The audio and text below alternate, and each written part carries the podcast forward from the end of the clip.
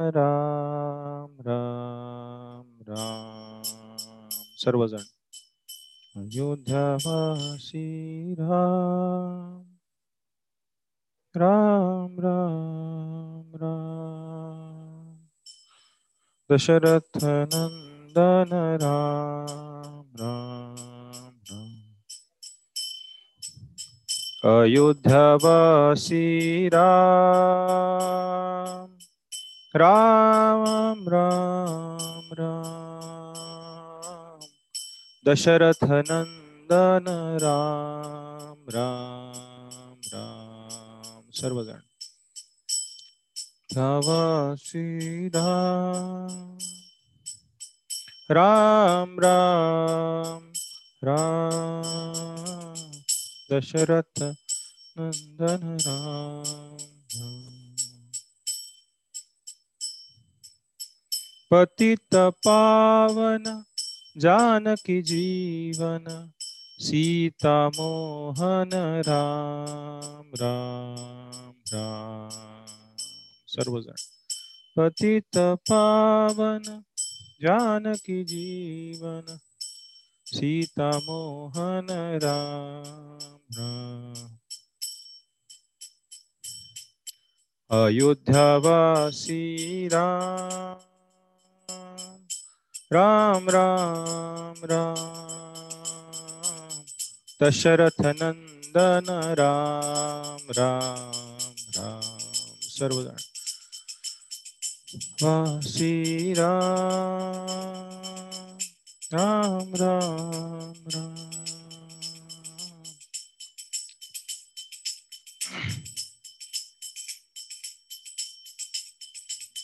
पतित पावन जानकी जीवन सीता मोहन राम राम राम। सर्वजण। पतित पावन जानकी जीवन सीता मोह राम।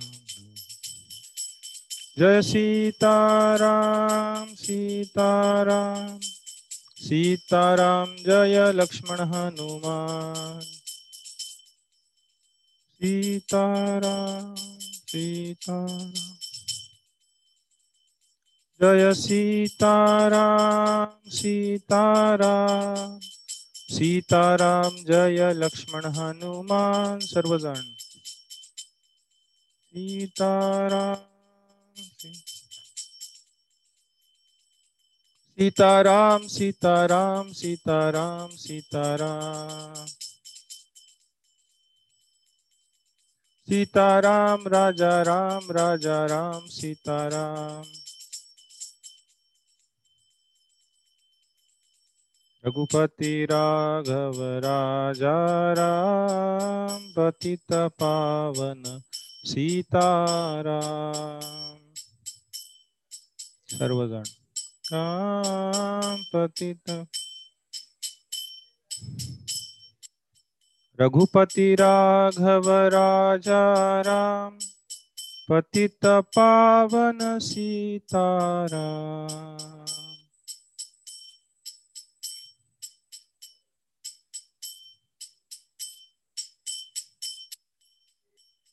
रघुपति राघव राजा राम। पतित पावन सीताराम रघुपति राम जय राम हरे कृष्णा हरे कृष्णा कृष्णा कृष्णा हरे हरे हरे राम हरे राम।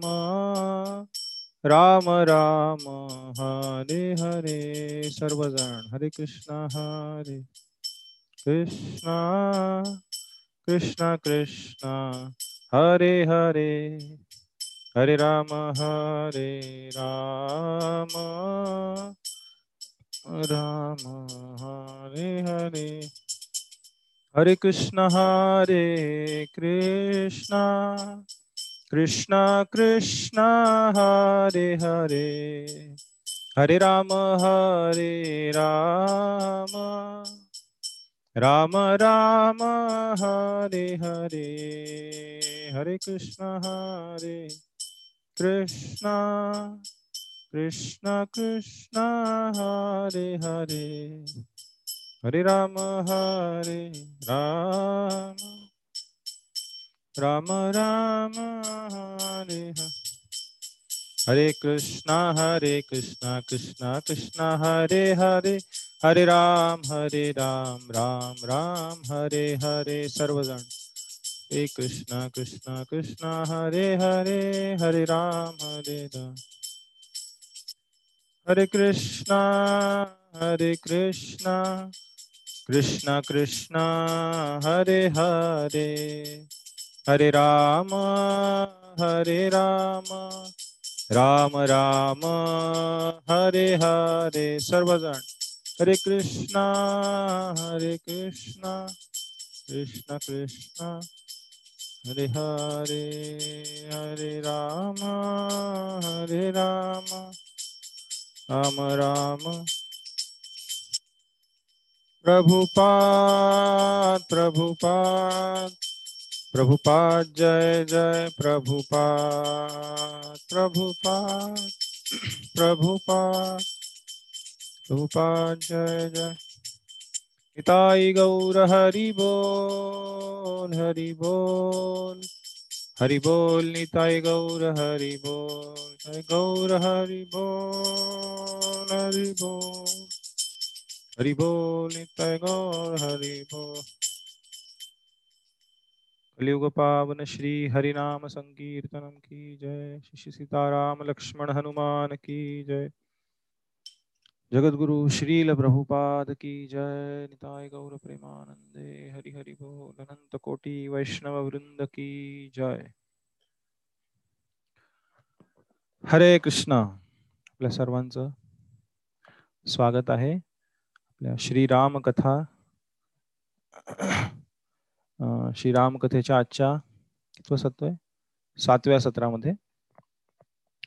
तर आपण प्रार्थनेने सुरुवात करू सर्वजण माया पाठीमागे म्हणण्याचा प्रयत्न करा. ओम अज्ञानतिमिरान्धस्य ज्ञानाञ्जनशलाकया चक्षुरुन्मीलितं येन तस्मै श्रीगुरवे नमः। नमा ॐ विष्णुपादाय। कृष्णप्रेष्ठाय भूतले। श्रीमते भक्तिवेदान्त। स्वामिन् इति नामिने। नमस्ते सारस्वते देवे। गौरवाणी प्रचारिणे। निर्विशेष शून्यवादी। पाश्चात्यदेशतारिणे वाञ्छाकल्पतरुभ्यश्च। कृपासिन्धुभ्य एव च। पतितानां पावनेभ्यो। वैष्णवेभ्यो नमो नमः। जय श्री कृष्ण चैतन्य। प्रभु नित्यानंद श्री अद्वैत गदाधर। श्रीवासादि गौर भक्त वृंद हरे कृष्णा हरे कृष्णा। कृष्ण कृष्ण हरे हरे। हरे राम हरे राम। राम राम हरे हरे।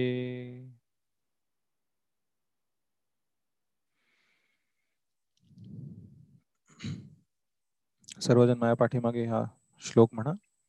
रामाय रामभद्राय। रामचंद्राय वेधसे। रघुनाथाय नाथाय। सीताया पतये नमः।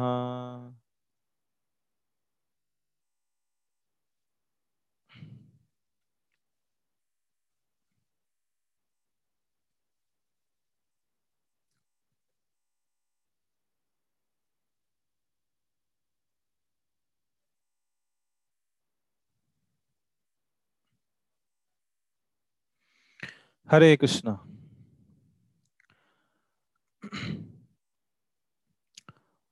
कालच्या सत्रामध्ये आपण चर्चा केली.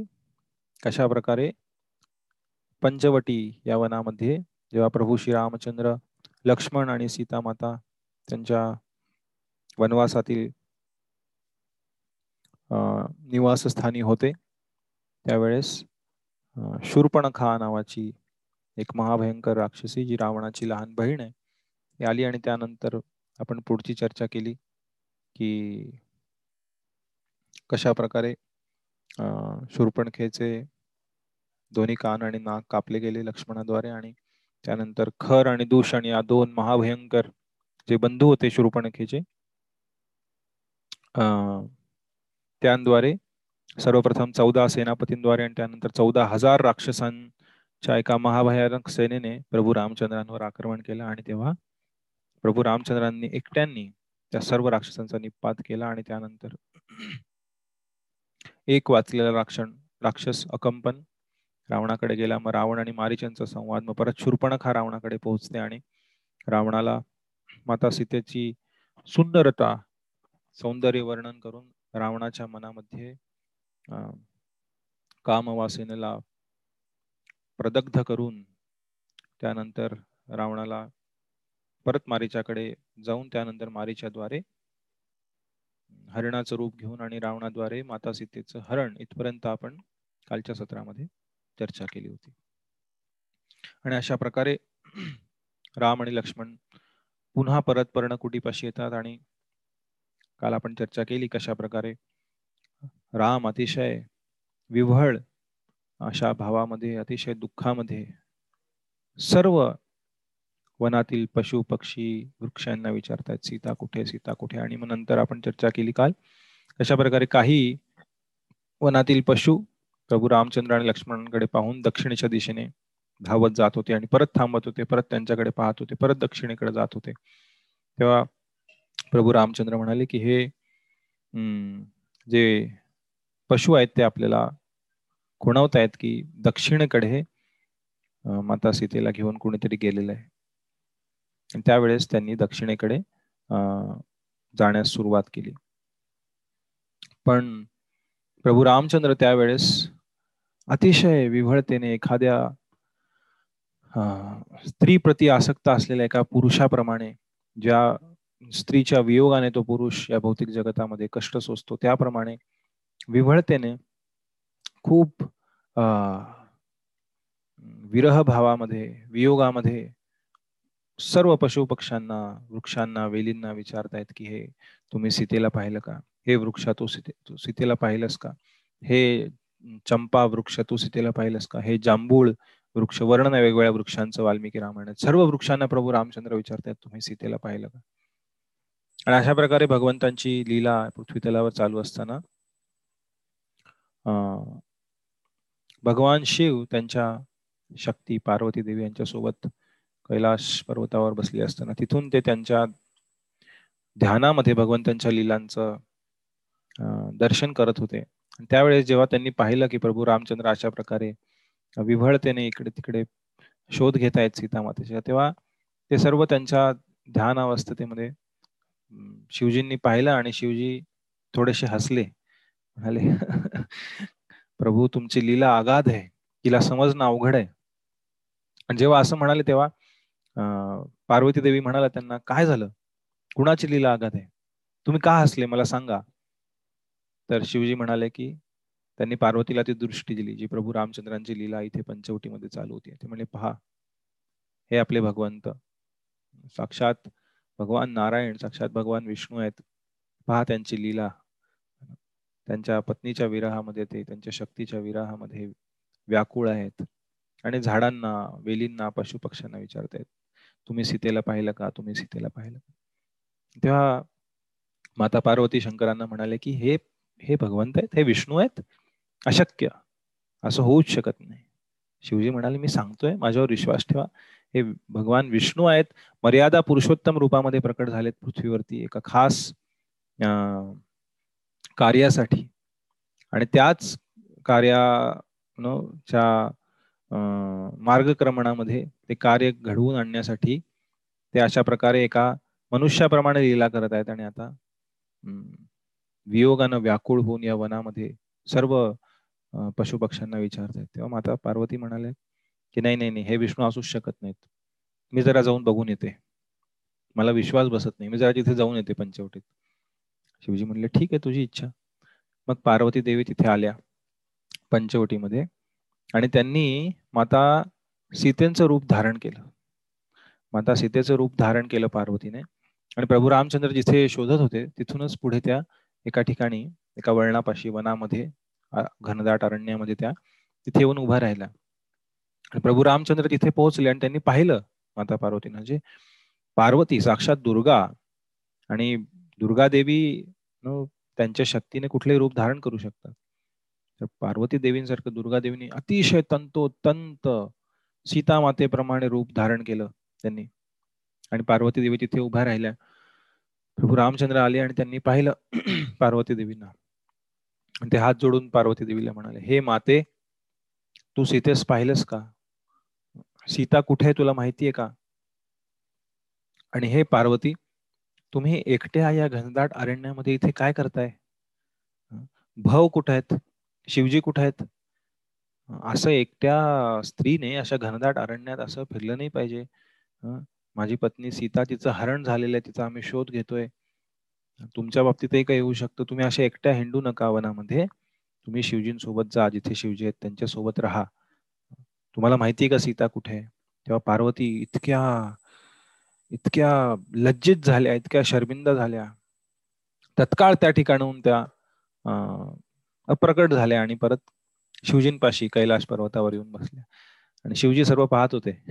काय घडतंय तेव्हा शिवजींनी विचारलं पार्वतीला काय झाली का तुमची परीक्षा? पार्वती म्हणाली परीक्षा नाही मी असं पाहायला गेले होते की हेच भगवंत आहेत का? हेच खरे विष्णू आहेत का? म्हणजे पटली का खात्री? तर पार्वती देवी काही बोलल्या नाही शिवजींची त्यांना समजलं की हे भगवान विष्णू आहेत. साक्षात या सृष्टीचे ब्रह्मांडांचे अनंत कोटी ब्रह्मांडांचे जे करता करविता जे पिता आहेत आणि जे आध्यात्मिक जगताचे सुद्धा दिव्य आध्यात्मिक जगताचे सुद्धा स्वामी आहेत वैकुंठ लोकांचे स्वामी आहेत असे विष्णू या पृथ्वीतलावर मर्यादा पुरुषोत्तम बनून एका मानवाप्रमाणे लीला करत होते तर सीतामातेचं रूप घेऊन सुद्धा पार्वती देवींना हे समजलं की एवढ्या दिव्य शक्तीने मी धारण केलेलं रूप साक्षात विष्णूंशिवाय दुसरं कोणीही ओळखू शकणार नाही. आणि त्यानंतर प्रभू रामचंद्र आणि लक्ष्मण शोध घेत घेत घेत घेत दक्षिण दिशेला यात्रा करत होते.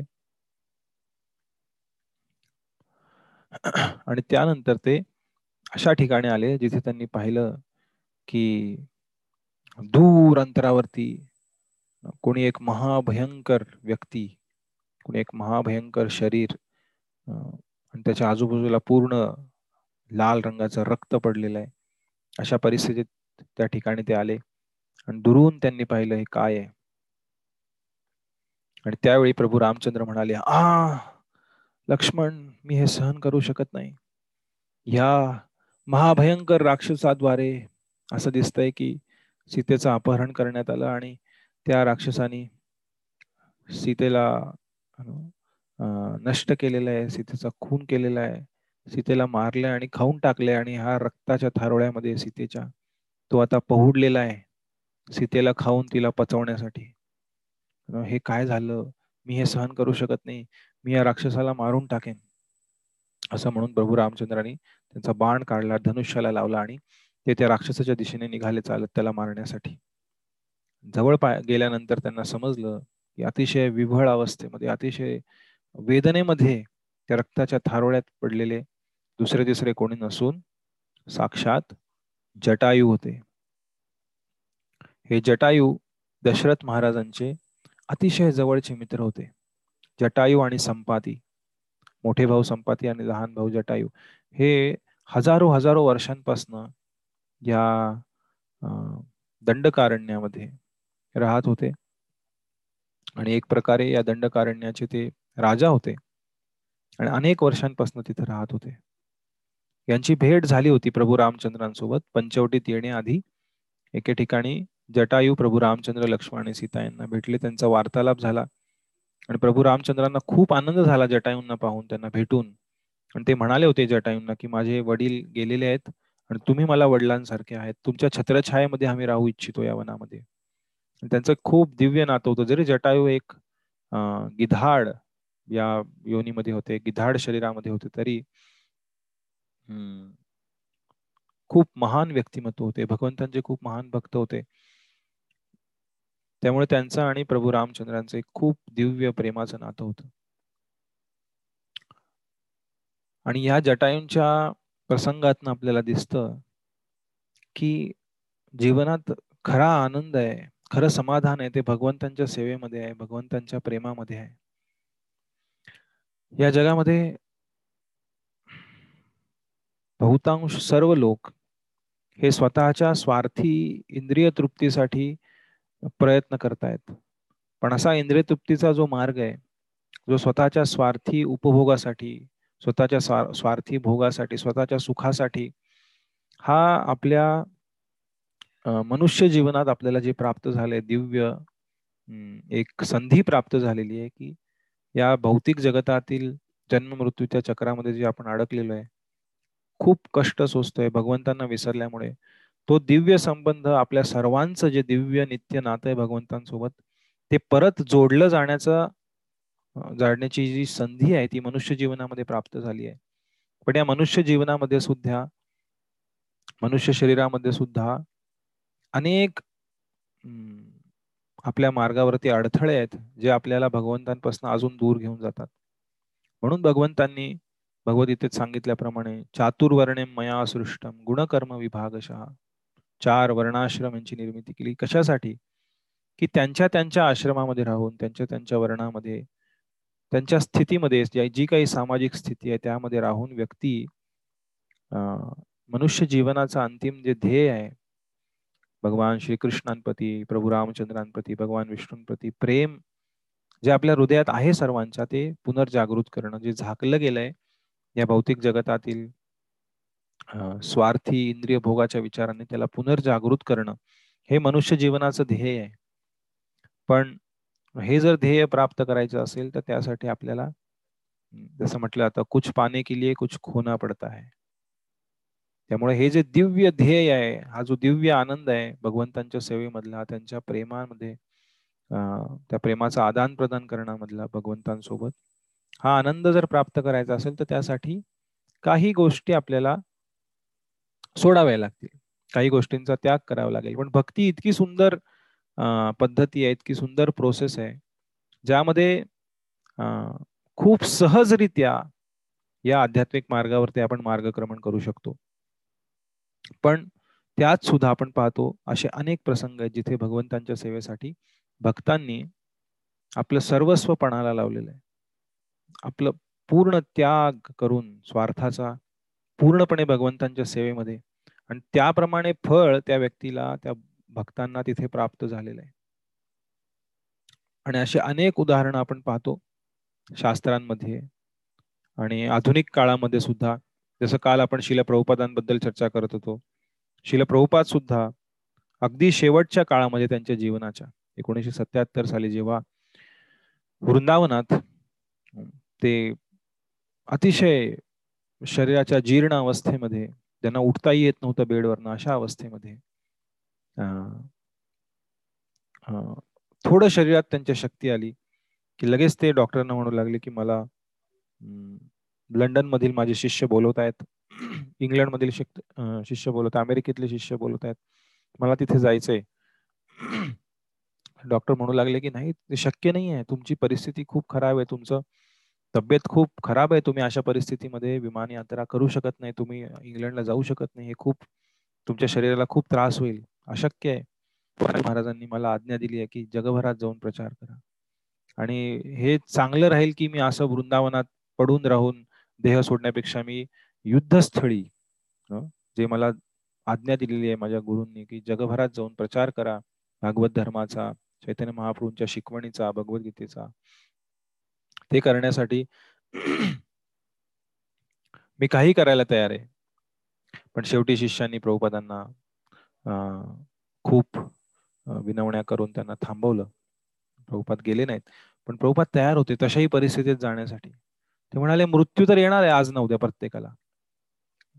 प्रत्येकाला शरीर सोडायचंय पण आपण जीवन कशासाठी जगलो? आपण जीवन जर मनुष्य जीवनाचं जे दिव्य ध्येय ते प्राप्त करण्यासाठी आणि ते इतरांना देण्यासाठी जर जीवन जगलो तर त्या जीवन जगण्याला एक अर्थ आहे. त्या जीवन जगण्यामध्ये एक दिव्य स्तरावरचा आनंद आहे. आणि अशा प्रकारच त्याग अशा प्रकारचा एक निस्वार्थी भाव आणि भगवंतांप्रती दिव्य प्रेम आपल्याला जटायूंच्या जीवनामध्ये पाहायला मिळतं. जेव्हा रावण माता सीतेला अपहरण करून त्याच्या मोठ्या रथामध्ये जो रथ दहा अति भयानक प्रचंड अशा गाढवांद्वारे ओढला जायचा.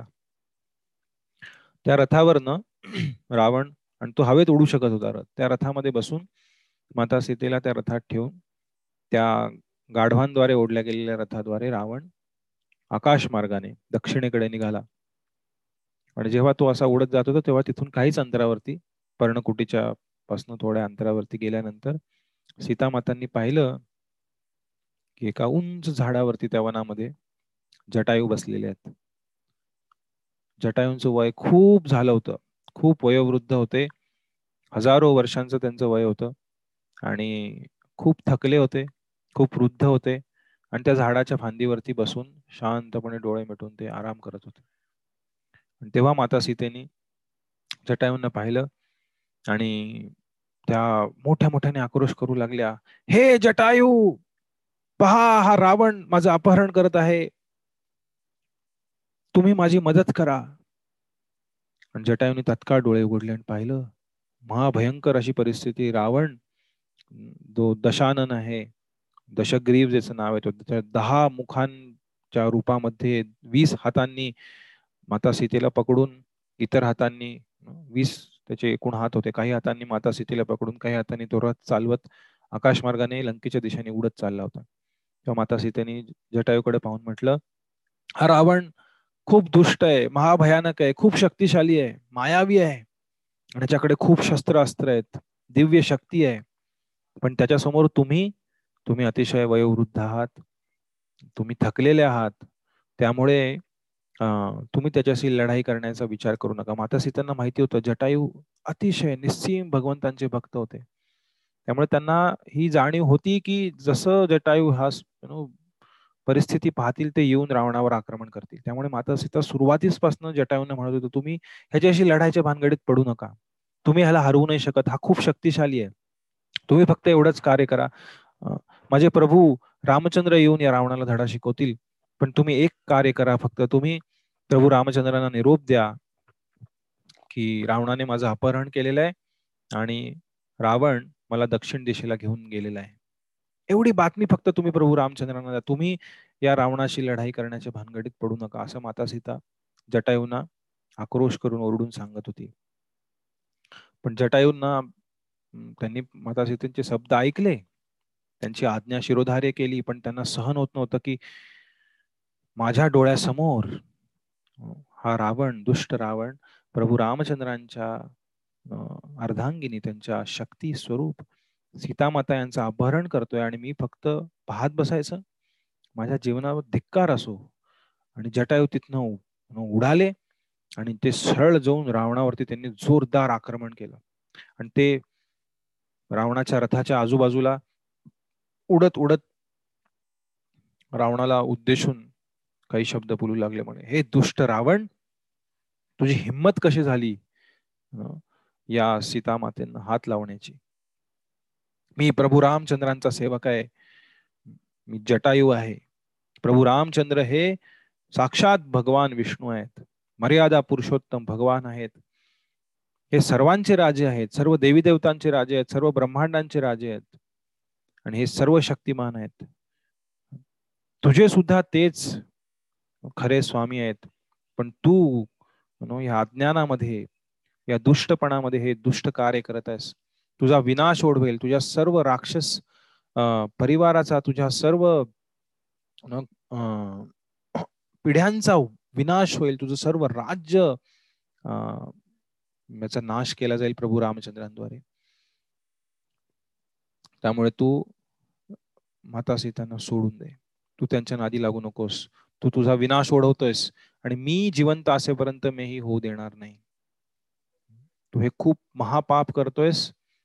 एवढी जर हिंमत असेल तुझ्या यु नो तुझ्यामध्ये जर एवढी हिंमत असेल तर असं पळपुट्याप्रमाणे एखादा पती नसताना त्याच्या पत्नीचं हरण करतोयस. लाज वाटली पाहिजे तुला. स्वतःला राक्षसाचा राजा समजतोस.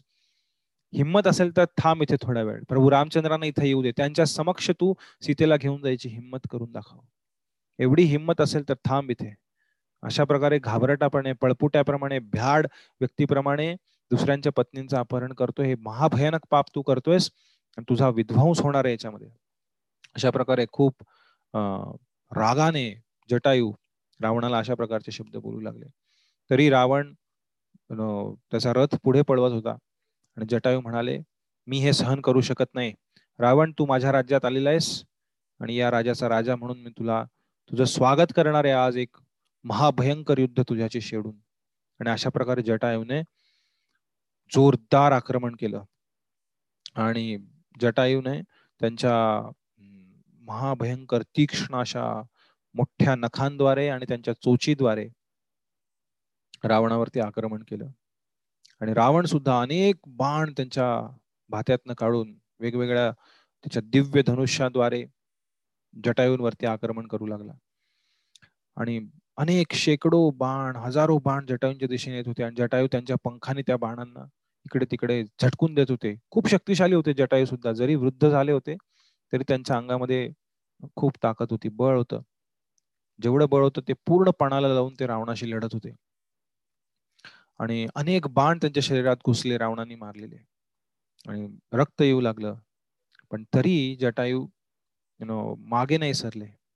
जेव्हा त्यांनी परत पाहिलं माता सीतेंची परिस्थिती अतिशय घाबरलेल्या अतिशय हतबल अवस्थेमध्ये तेव्हा त्याला खूप चीड आली खूप क्रोध आला. आणि त्याने पुन्हा एकदा आक्रमण केलं रावणावरती आणि तो रावणाच्या डोक्यावर जाऊन बसला खांद्यावरती. आणि जटायू रावणाच्या खांद्यावर जाऊन बसला आणि त्यांच्या नखांनी रावणाचं मांस फाडायला सुरुवात केली त्याच्या अंगावरचं.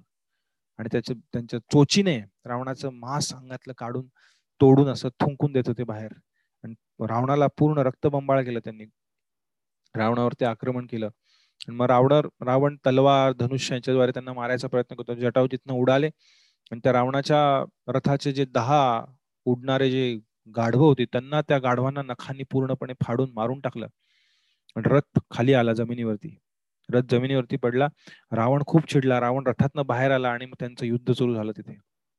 तेव्हा जटायूने परत एकदा जाऊन त्यांच्या नखांनी रावणाचा जो सारथी होता रथाचा त्या सारथ्याचं सुद्धा मुंडकं उडवून टाकलं तिथे. आणि ते डोकं उडवल्यानंतर रावण विचार करू लागला माझी गाढवं मेली माझा सारथी मेला सर्व मेले. रावण अतिशय क्रोधित होऊन त्याने खूप दिव्य असे बाण काढून जटानू जटायूवरती आक्रमण करायला सुरुवात केली. आणि अनेक अनेक अनेक बाण जटायूंच्या अंगात घुसल्यामुळे त्यांच्या शरीरात प्रचंड वेदना रक्तस्राव होत होता. पण तरी जटायू लढत होते. शेवटी ते जमिनीवर पडले. आणि जटायू पडलेले पाहून रावणाला थोडा चेव आला. रावण तिथनं उठला. त्याने माता सीतांना धरलं आणि त्यांच्या केसाला ओढत रावण त्या वनातनं चालत जाऊ लागला पुढे पळू लागला. पळू लागल्यावरती जटायू परत चिडले. परत उठले तशाही परिस्थितीमध्ये. म्हणला एवढी हिंमत असेल तर थांब. थोडा वेळ थांब. हिंमत कर. प्रभू रामचंद्र इथे पोहोचत आहेत. पण रावण सीतेला घेऊन पळत होता. तेव्हा जटायूंनी परत रावणावरती आक्रमण केलं. आणि तेव्हा रावणाने त्यांच्या तलवारीद्वारे जटायूंवरती आक्रमण केलं. आणि त्यांच्यात बऱ्याच वेळ युद्ध झालं त्या आधी मुष्टी युद्ध रावण त्यांच्या मुठीद्वारे मारत होता. त्याची अस्त्र शस्त्र सगळी इकडे तिकडे पडून गेली. आणि जटायू सुद्धा त्यांच्या पंखाद्वारे त्यांच्या चोचीद्वारे रावणावर आक्रमण करत होते. आणि बऱ्याच वेळ युद्ध झाल्यानंतर रावणाने पाहिलं जटायू थकत चालले जातात. त्यांचं वय झालेलं आहे वृद्ध आहेत रावण तरुण होता. जटायू थकलेले पाहून रावणाला खूप आनंद झाला. त्याने तलवार काढली आणि जटायूचे दोन्ही पंख आणि दोन्ही पाय कापून टाकले. आणि त्यानंतर अतिशय वेदनेमध्ये जटायू तिथे कोसळले आणि ते ओरडत होते थांब हिंमत असेल तर थांब. असा भ्याडासारखा भित्राटासारखा पळून जाऊ नकोस. पण तरी रावण त्यांनी माता सीतेला पकडलं आणि खेचत खेचत त्या वनातनं दक्षिणेच्या दिशेने घेऊन चालला. माता सीता कसं तरी रावणाकडनं त्यांना सोडून घेतलं आणि त्यांनी येऊन जटायूला मिठी मारली. ते म्हणाले जटायू काय केलंस हे? मी सांगितलं होतं तू नाही मारू शकणार यांना. तुम्ही का केलं हे? तुम्हाला सांगितलं होतं मी प्रभू रामचंद्रांना निरोप द्या. तुम्ही तुम्ही तुमच्या सर्वस्वाचा त्याग केलाय. तुमच्याहून प्रिय मला कोणी नाही या जगामध्ये. अशा प्रकारे जटायूंना सीता मातेने आलिंगन धरून ठेवलं. आणि ते सोडायला तयार नव्हते जटायूला. मग रामचंद्र रावणाने हिसका दिला जोरात. तरी सीतामाता सोडायला तयार नाही. मग रावणाने जोरात हिसका देऊन सीतामातेला ओढलं आणि फरफटत फरफटत त्या जंगलामधनं घेऊन चाललंय जे हाताला लागेल त्याला माता सीता धरत होत्या. जी वेल लागेल जे वृक्ष लागेल हाताला त्याला पकडत होत्या स्वतःला वाचवायचा प्रयत्न करत होत्या. आणि सर्व जटायू रक्ताच्या थारोळ्यात पडून पाहत होता सर्व दृश्य अतिशय दुःखामध्ये की मी नाही थांबवू शकलो रावणाला. आणि रावणाने झटके देत देत माता सीतेने पकडलेले हात सोडवत शेवटी रावणाने सीतामातेला त्यांच्या खांद्यावरती टाकलं. खांद्यावरती टाकलं आणि रावणाने त्याच्या दिव्य शक्तीद्वारे उड्डाण घेतलं. आणि उड्डाण घेऊन लंकेच्या दिशेने रावण ओढून निघून गेला. आणि दिसेनासा झाला. ते पाहून अतिशय दुःखी झालेले जटायू त्या रक्ताच्या थारोळ्यात प्रभू रामचंद्रांची वाट पाहत. कारण सीतामातांची आज्ञा आहे की प्रभू रामचंद्रांना निरोप द्यायचा आहे. तोपर्यंत प्राण कसे सुटतील? तोपर्यंत प्राण नाही गेले पाहिजे.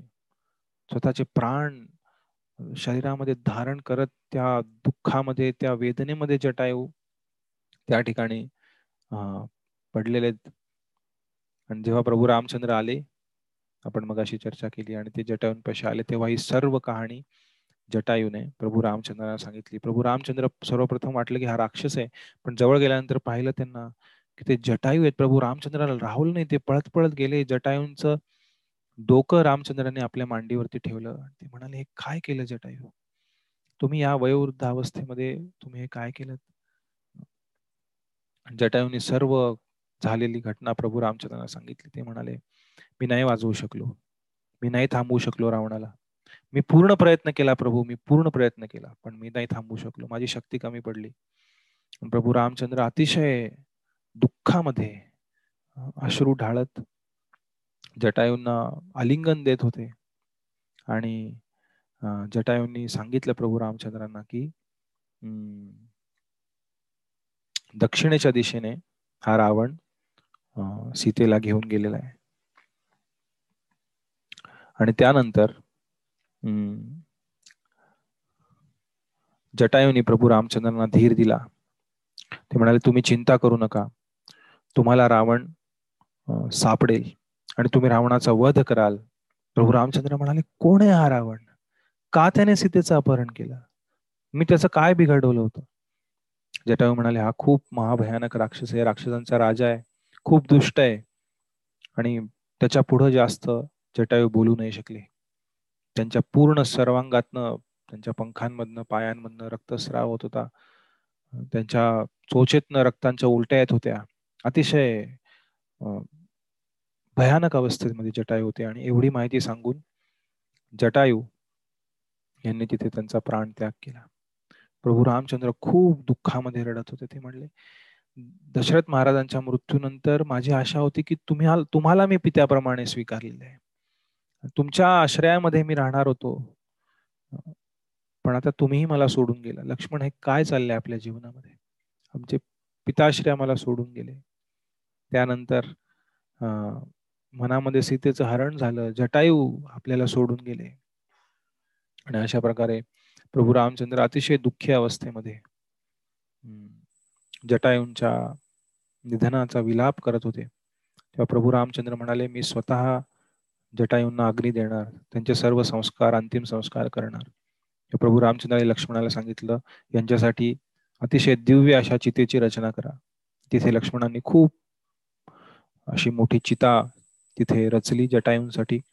प्रभू रामचंद्रांनी एक पुत्र आपल्या पित्याच्या निधनानंतर जे मंत्र त्यांच्या अंतिम संस्काराच्या वेळी म्हणतात ते मंत्र तिथे म्हटले. स्वतःच्या पित्याप्रमाणे जणू काही प्रभू रामचंद्रांनी पित्याप्रमाणे त्या जटायूंचा अंतिम संस्कार तिथे केला.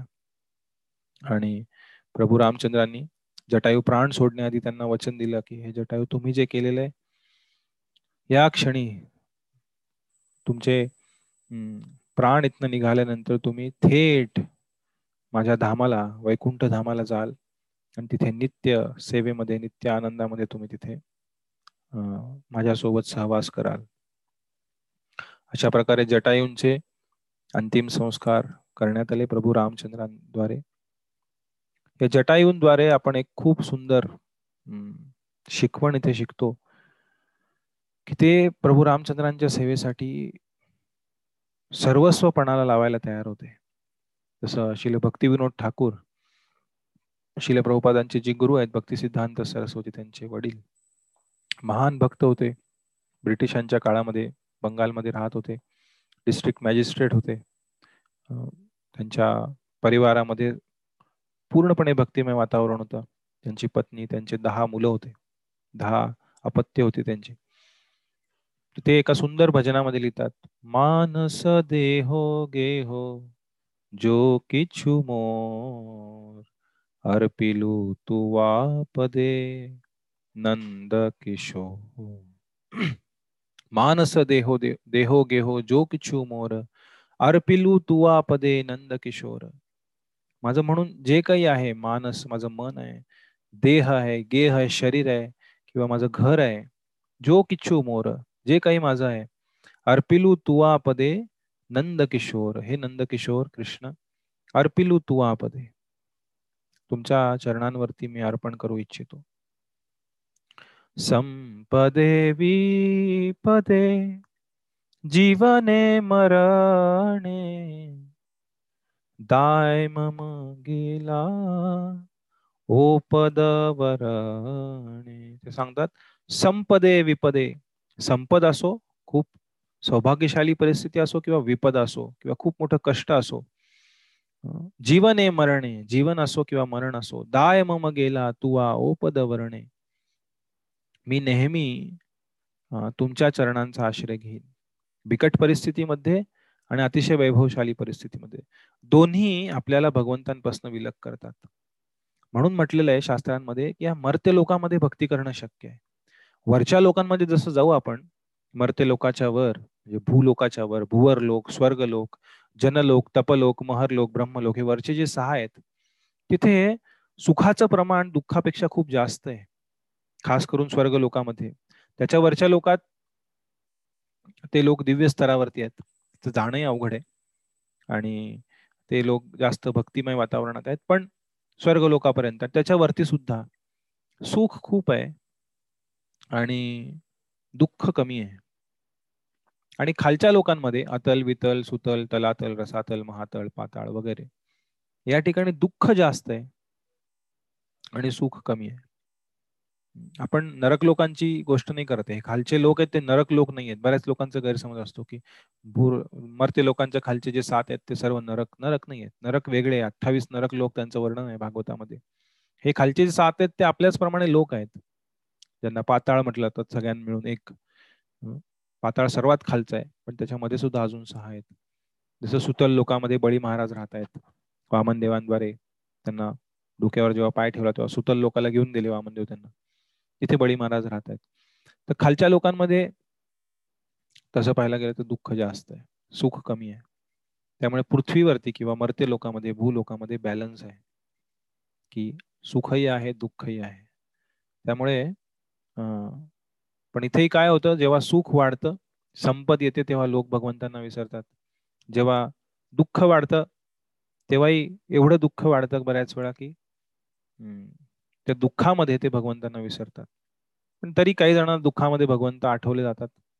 म्हणून एका दोहामध्ये म्हटलेलं आहे की सुख दुखमे सुमिरण सब करे सुखमे करे न कोय. सुखमे सुमिरण गर करे तो दुःख काय को होय? हे म्हणतात सुखमे सुमिरण सुमिरण म्हणजे स्मरण सुखमे स्मरण सब करे. सॉरी दुःखमे स्मरण सब करे. दुःखामध्ये सगळे म्हण भगवंत माझ्यासोबत असं कसं झालं? माझ्यासोबत हे वाईट का झालं? दुःखमे स्मरण सब करे. सुखमे करे नकोय पण जेव्हा सर्व काही व्यवस्थित चाललंय सर्व छान आहे भरभराटीला आलंय भरपूर धन दौलत पैसे सर्व पुत्र पौत्रांनी घर भरलेलं आहे. सुखमे नो सुमिरण दुःखमे स्मरण सब करे सुखमे करे नकोय सुखमे करे नकोय पण अशा परिस्थितीमध्ये कोणतं एखादं संकट आलं की लगेच प्रश्न उद्भवला जातो. माझ्या जीवनात असं का झालं? पण जेव्हा सुख आलं तेव्हा नाही विचारत आपण माझ्या जीवनात असं का झालं? एवढं सुख का? एवढं सुख का? एवढं दुःख आहे जगामध्ये मला पण थोडं दुःख मिळालं पाहिजे. असं कोणी नाही म्हणत. सुख आलं की त्यांना वाटायला लागतं की हे जीवन सर्वस्व आहे हे जग नित्य आहे मी किती सुखात आहे सर्व छान आहे. आणि मग एखादा आघात होतो आणि तो भौतिक जगाचा नियम आहे. भौतिक जगत म्हणजे द्वंद्व आहे नाण्याप्रमाणे जिथं सुख आहे तिथं दुःख आहे प्रल्हाद महाराज म्हणतात. दुःख औषधम नाही. दुसऱ्या एका श्लोकामध्ये म्हणतात यथा दुःखम अयत्नत सर्वत्र लभ्यते दैवात यथा दुःखम अयत्नत. की जसं दुःख प्रयत्न केल्याविना मिळते तसं सुखही प्रयत्न केल्याविना मिळेल भौतिक सुख. पण जेव्हा सुख मिळायला लागतं खूप तेव्हा लोक भगवंतांना विसरून जातात. म्हणून या दोह्यात म्हटलेलं आहे की सुखमे सुमिरण अगर करे तो दुःख काय को होय? जर सर्व काही व्यवस्थित असताना आपण भगवंतांचं स्मरण केलं तर दुःख काय को होय? दुःख कधी होणारच नाही. त्यामुळे येन केन प्रकारेने मन कृष्ण निवेश म्हटलेलं या न त्या प्रकारे भगवंतांचं स्मरण झालं पाहिजे. हे फार महत्वाचं आहे. त्यामुळे या भजनामध्ये भक्तिविनोद ठाकूर म्हणतात की संपदे विपदे जीवने मरणे प्रत्येक ठिकाणी मी तुमच्या चरणांचा आश्रय घेतो. मारो बी राखो बी जो इच्छा तो हार नित्य दास प्रती तुवाधिकार मारो बी राखो बी जो इच्छा तो हार। तुमची जी इच्छा आहे मारो राखो। नित्य दास प्रती तुवा अधिकार। या दासाप्रती तुमचा अधिकार जे भगवंत करतील ते सर्वश्रेष्ठ असणार आहे आपल्यासाठी. जेव्हा भक्त भगवंतांची भक्ती करतो तेव्हा त्याला माहिती आहे जे भगवंत करतील ते माझ्यासाठी सर्वश्रेष्ठ आहे. आपण बऱ्याच वेळा झापड लावून भौतिक स्तरावरती गोष्टी पाहतो आणि आपण आपले प्लॅन बनवतो. पण भगवंतांचे प्लॅन आपल्याहून दिव्य स्तरावरती असतात. त्यामुळे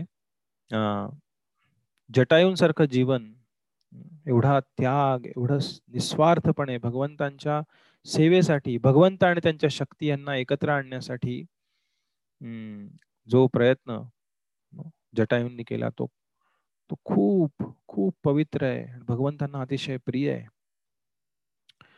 त्यामुळे भगवंतांनी स्वतः जटायूंचे अंतिम संस्कार केले आणि त्यांना त्यांच्या नित्य भगवत धामाला परत पाठवलं. त्यांच्या नित्य लीलांमध्ये नित्य सेवांमध्ये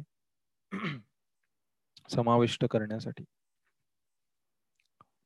त्यानंतर प्रभू रामचंद्र जटायूने सांगितल्याप्रमाणे दक्षिणेच्या दिशेने यात्रा करण्यासाठी त्यांनी प्रस्थान केलं. तिकडे लंकेमध्ये रावण माता सीतेला घेऊन तिकडे पोहोचला. आणि तिथे सर्व लंकेच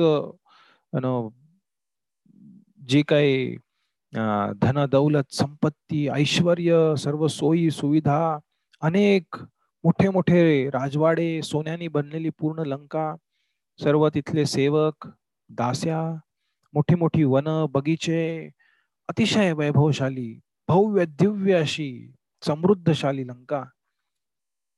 आणि त्यामध्ये रावणाने माता सीतेंना प्रलोभन द्यायला सुरुवात केली. रावणाला एक शाप मिळाला होता. कुठल्याही स्त्रीला तिच्या इच्छेविना जर भोगायचा प्रयत्न केला तर त्या क्षणी राख होऊन रावण मरेल. वेदवतीनंच शाप दिला होता. ज्यावेळी रावण हिमालयात जाऊन आपण पहिल्या दिवशी कथा त्याची चर्चा केली होती त्या वेदवतीनं अजून एक शाप दिला होता रावणाला की कुठल्याही स्त्रीला जर तिच्या इच्छेविना तिच्यासोबत भोग करण्याचा तिच्यासोबत विलास करण्याचा प्रयत्न केलास तर त्याच क्षणी तुझा मृत्यू होईल. त्यामुळे रावण माता सीतेंवरती बळजबरी कधीच करू शकला नाही. तो वेगवेगळ्या पद्धतीने माता सीतेनं कधी प्रलोभन दाखवून कधी धमक्या देऊन त्यांचं मन वळवण्याचा प्रयत्न करत होता. आणि अनेक प्रलोभन रावणाने दिले. की पहा एवढ्या सगळ्या राहण्यात सगळ्यांना मी तुमची तुझी दासी बनवेल. तू तयार हो माझी पट्टराणी मी तुला बनवेल. एवढं सगळं वैभव आहे एवढं सगळं ऐश्वर आहे एवढं सर्व आहे. पण माता सीता म्हणाले माझं जीवन माझं हृदय मी प्रभू रामचंद्रांना दिलेलं आहे. आणि तू कितीही मोठं वैभव आणलं कितीही मोठं समृद्धशाली काहीही दाखवलंस तरी ते माझ्यासाठी माती मोल आहे. मला त्याच्याशी काही घेणं देणं नाही आहे.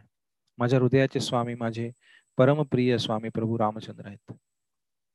आता सीता माता कोण आहेत? साक्षात लक्ष्मी देवी आहेत. आणि लक्ष्मी देवी ह्या नारायणांच्या सेवेत आहेत. प्रभू नारायण विष्णू हे लक्ष्मीदेवींचे एकमेव श्रद्धास्थान आहेत आश्रय आहेत. ज्यांच्या सेवेमध्ये लक्ष्मी त्यांचंच रूप आहेत त्यांच्या शक्ती आहेत अंतरंगा शक्ती आहेत. जसं सीताराम लक्ष्मीनारायण राधाकृष्ण या भौतिक जगातील जे काही ऐश्वर आहे ही लंका तर त्याच्यामध्ये एक कण छोटासा. या भौतिक जगतातलं जे ऐश्वर आहे अनेक लोकांमधील तर असं एक छोटस ऐश्वर त्या रावणाकडे होतं.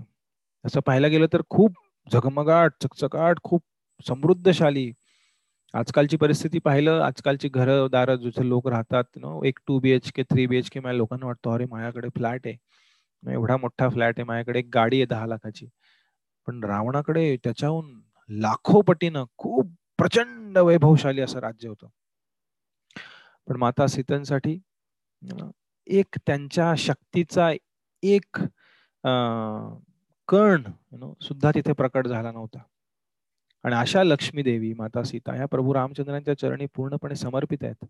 आणि त्या त्यांना या रावणाच्या इतक्या साऱ्या वैभवाने ऐश्वर्याने एवढंसही प्रलोभित केलं नाही. पण रावणाची वृत्ती काय होती? भगवंतांपासून त्यांची शक्ती हिसकावून घेऊन भगवंतांशिवाय त्यांच्या शक्तीचा उपभोग करायच्या माझ्या स्वार्थासाठी ही रावणाची प्रवृत्ती होती. प्रभू रामचंद्र हे साक्षात भगवंत आहेत.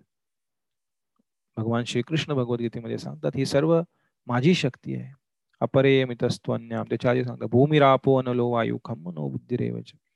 अहंकार ऐतियम मे भिन्ना प्रकृती रष्टधा आणि हे सर्व जे भौतिक सृष्टी आहे आध्यात्मिक सृष्टी आहे सर्व भगवंतांच्या शक्तीद्वारे निर्माण झालेली आहे. त्यामुळे ही जी रावणाची वृत्ती आहे ती रावणामध्ये प्रकर्षाने दिसून येते पण ती रावणाची जी वृत्ती आहे ती जी मानसिकता आहे त्या भौतिक जगतामध्ये प्रत्येक बद्ध जीवाच्या हृदयामध्ये प्रकट होते. कोणत्या ना कोणत्या प्रकारे कोणत्या ना कोणत्या रूपामध्ये कोणत्या ना कोणत्या प्रमाणामध्ये. जेव्हा एखादा बद्ध जीव असा विचार करू लागतो की नो हे माझं आहे. याचा मी उपभोग करणार. ही संपत्ती हे धन किंवा ही व्यक्ती ही माझ्या सेवेत आहे. ही माझ्या भोगासाठी आहे. तेव्हा ती रावण वृत्ती जी आहे भोग विलासी वृत्ती आहे ती आपली प्रकट होते.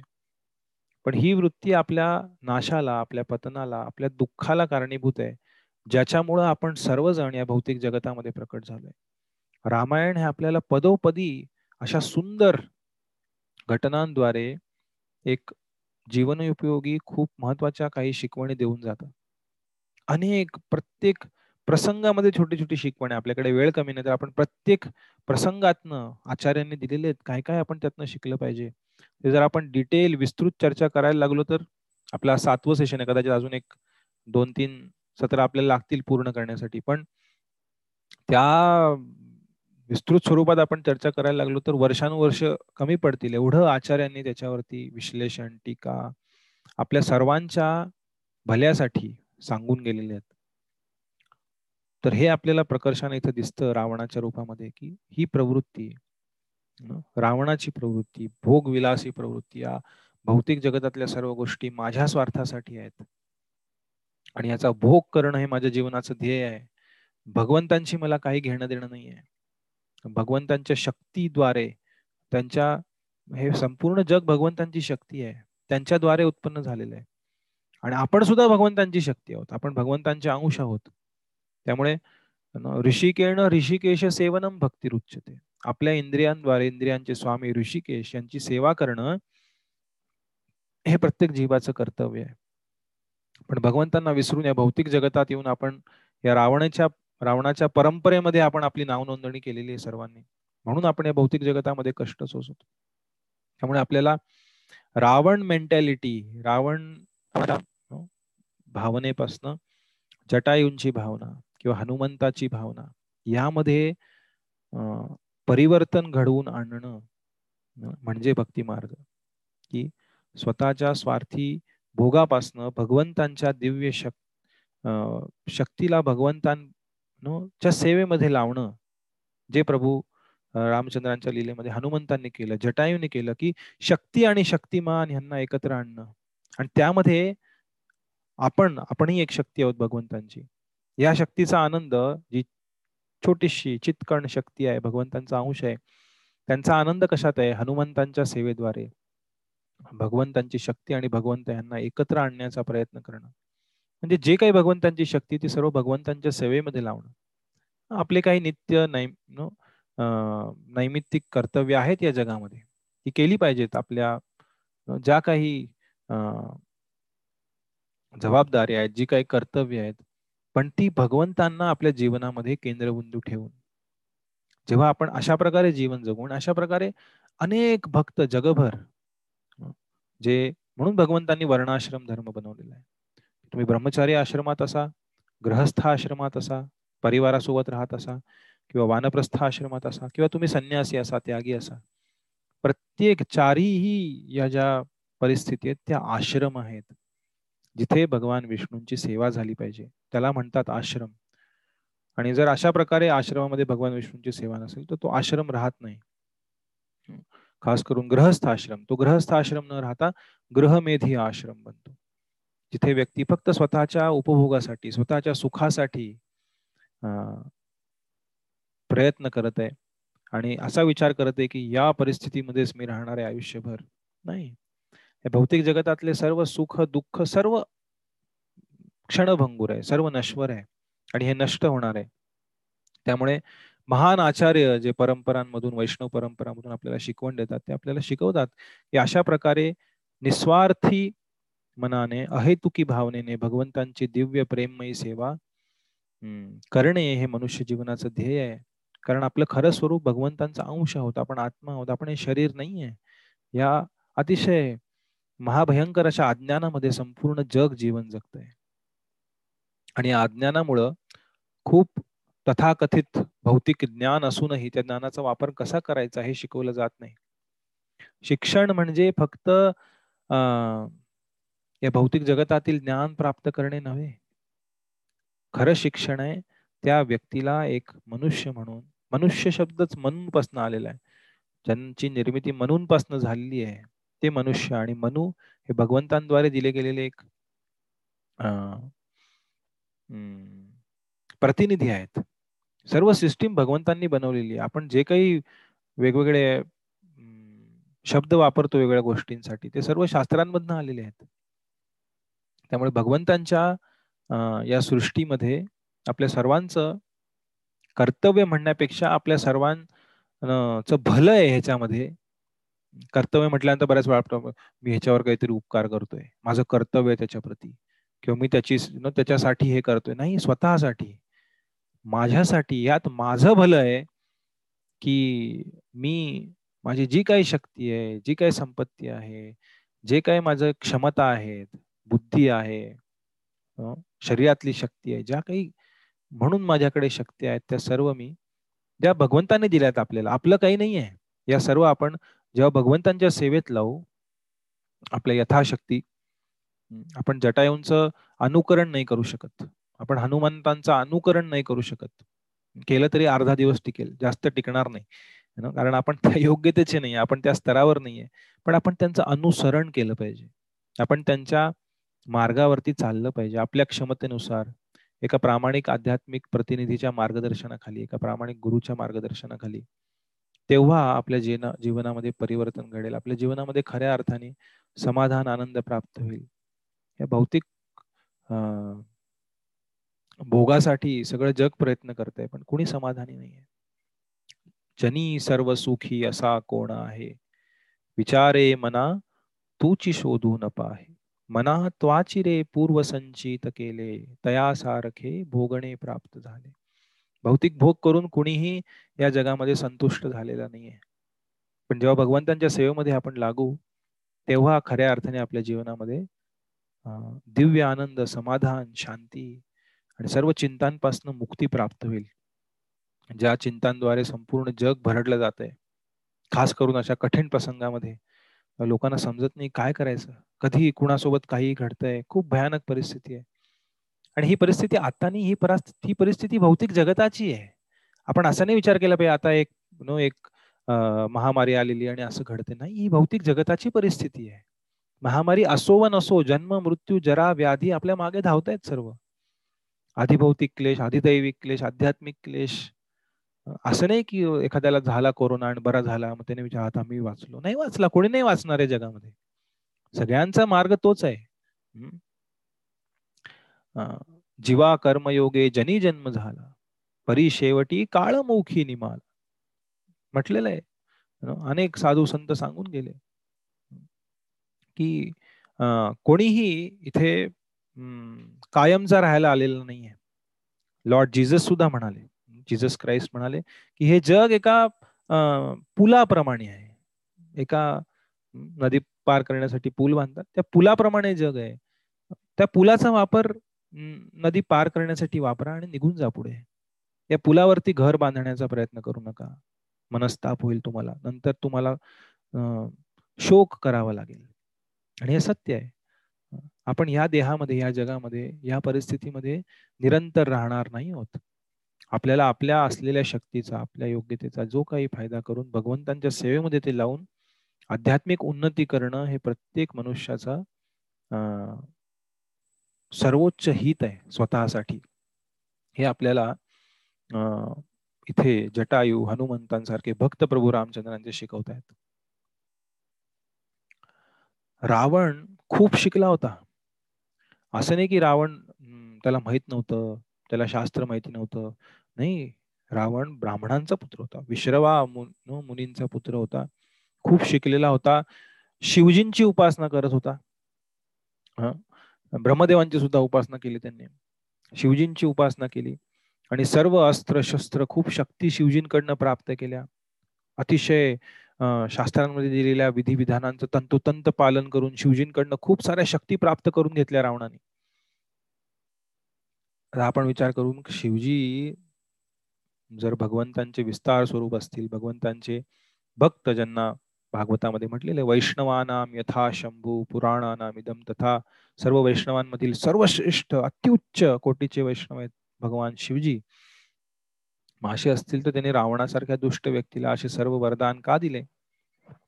तर हे समजून घेतलं पाहिजे की जरी शिवजी हे सुद्धा क्षीरम यथा दधी विकार विशेष योगात ब्रह्मसंहितेमध्ये म्हटलेले भगवान विष्णूंची तुलना दुधाशी केलेली आणि शिवजींची तुलना दह्याशी केलेली आहे.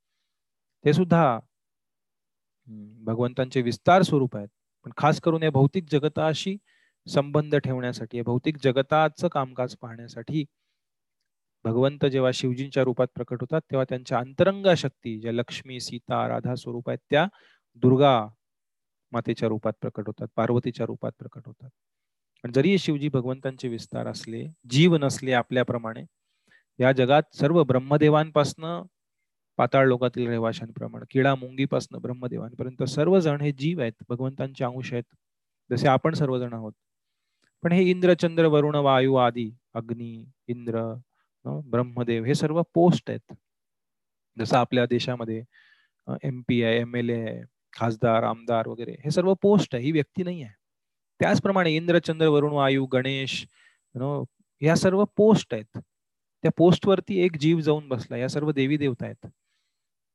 हे भगवंत नाही आहेत आपल्याच प्रमाणे जीव आहेत फक्त ते त्या पोस्ट वरती बसल्यामुळे त्यांना विशिष्ट शक्ती प्राप्त झालेली आहे. त्याचप्रमाणे शिवजी जरी भगवंतांचे विस्तार स्वरूप असले जीव नसले इतर देवी देवता आणि शिवजी यांच्यामध्ये खूप फरक आहे. ब्रह्मदेवांपासून इतर सर्व देवी देवता हे सर्व जीव तत्व आहेत.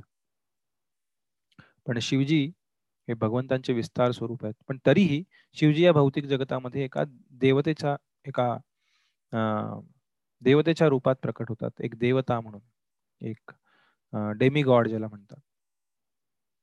त्या रूपात प्रकट होतात. त्यामुळे सर्व देवतांचं कर्तव्य आहे की त्यांची जी उपासना करतील त्यांना योग्य पद्धतीने जर त्यांची उपासना केली झाली केली गेली तर जो उपासना करतोय तो उपासक आहे त्याला सर्व शक्ती त्याच्या इच्छेनुसार जे काही त्यांच्या आवाक्यात आहे ते सर्व दान करणं हे त्यांचं कर्तव्य आहे.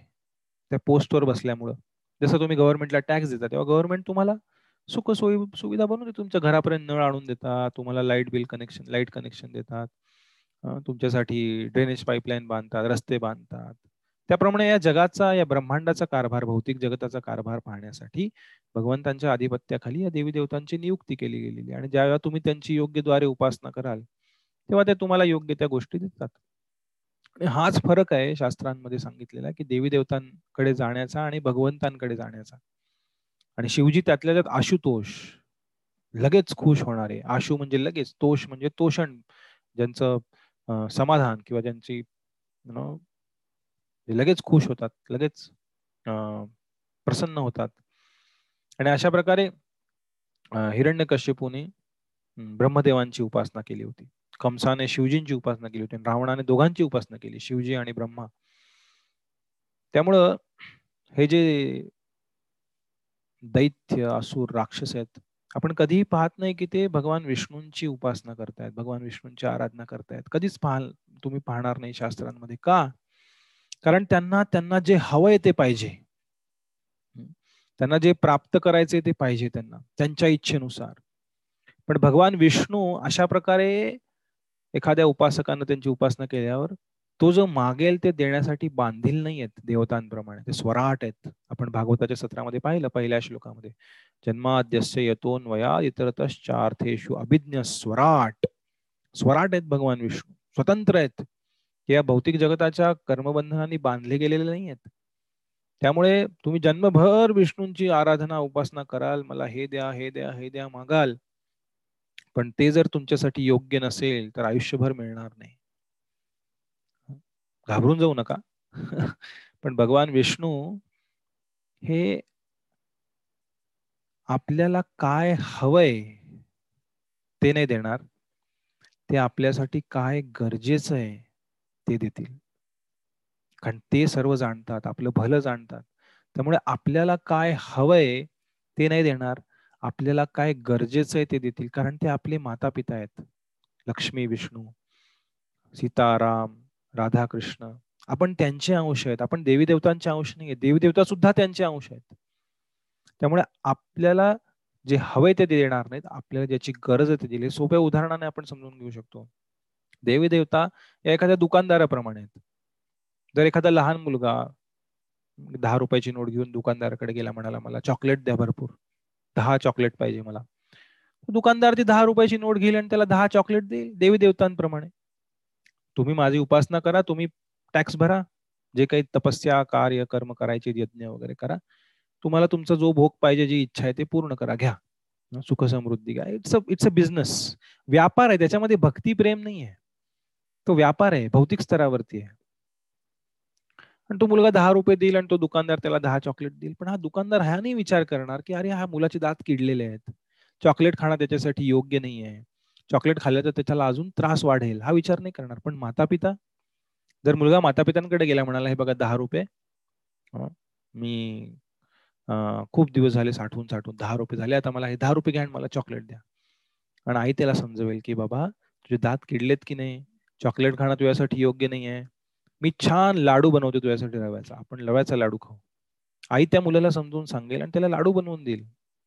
आणि मुलगा खुश होईल. आणि त्याला नंतर समजेल अरे हा माझ्यासाठी हे चांगलं नव्हतं.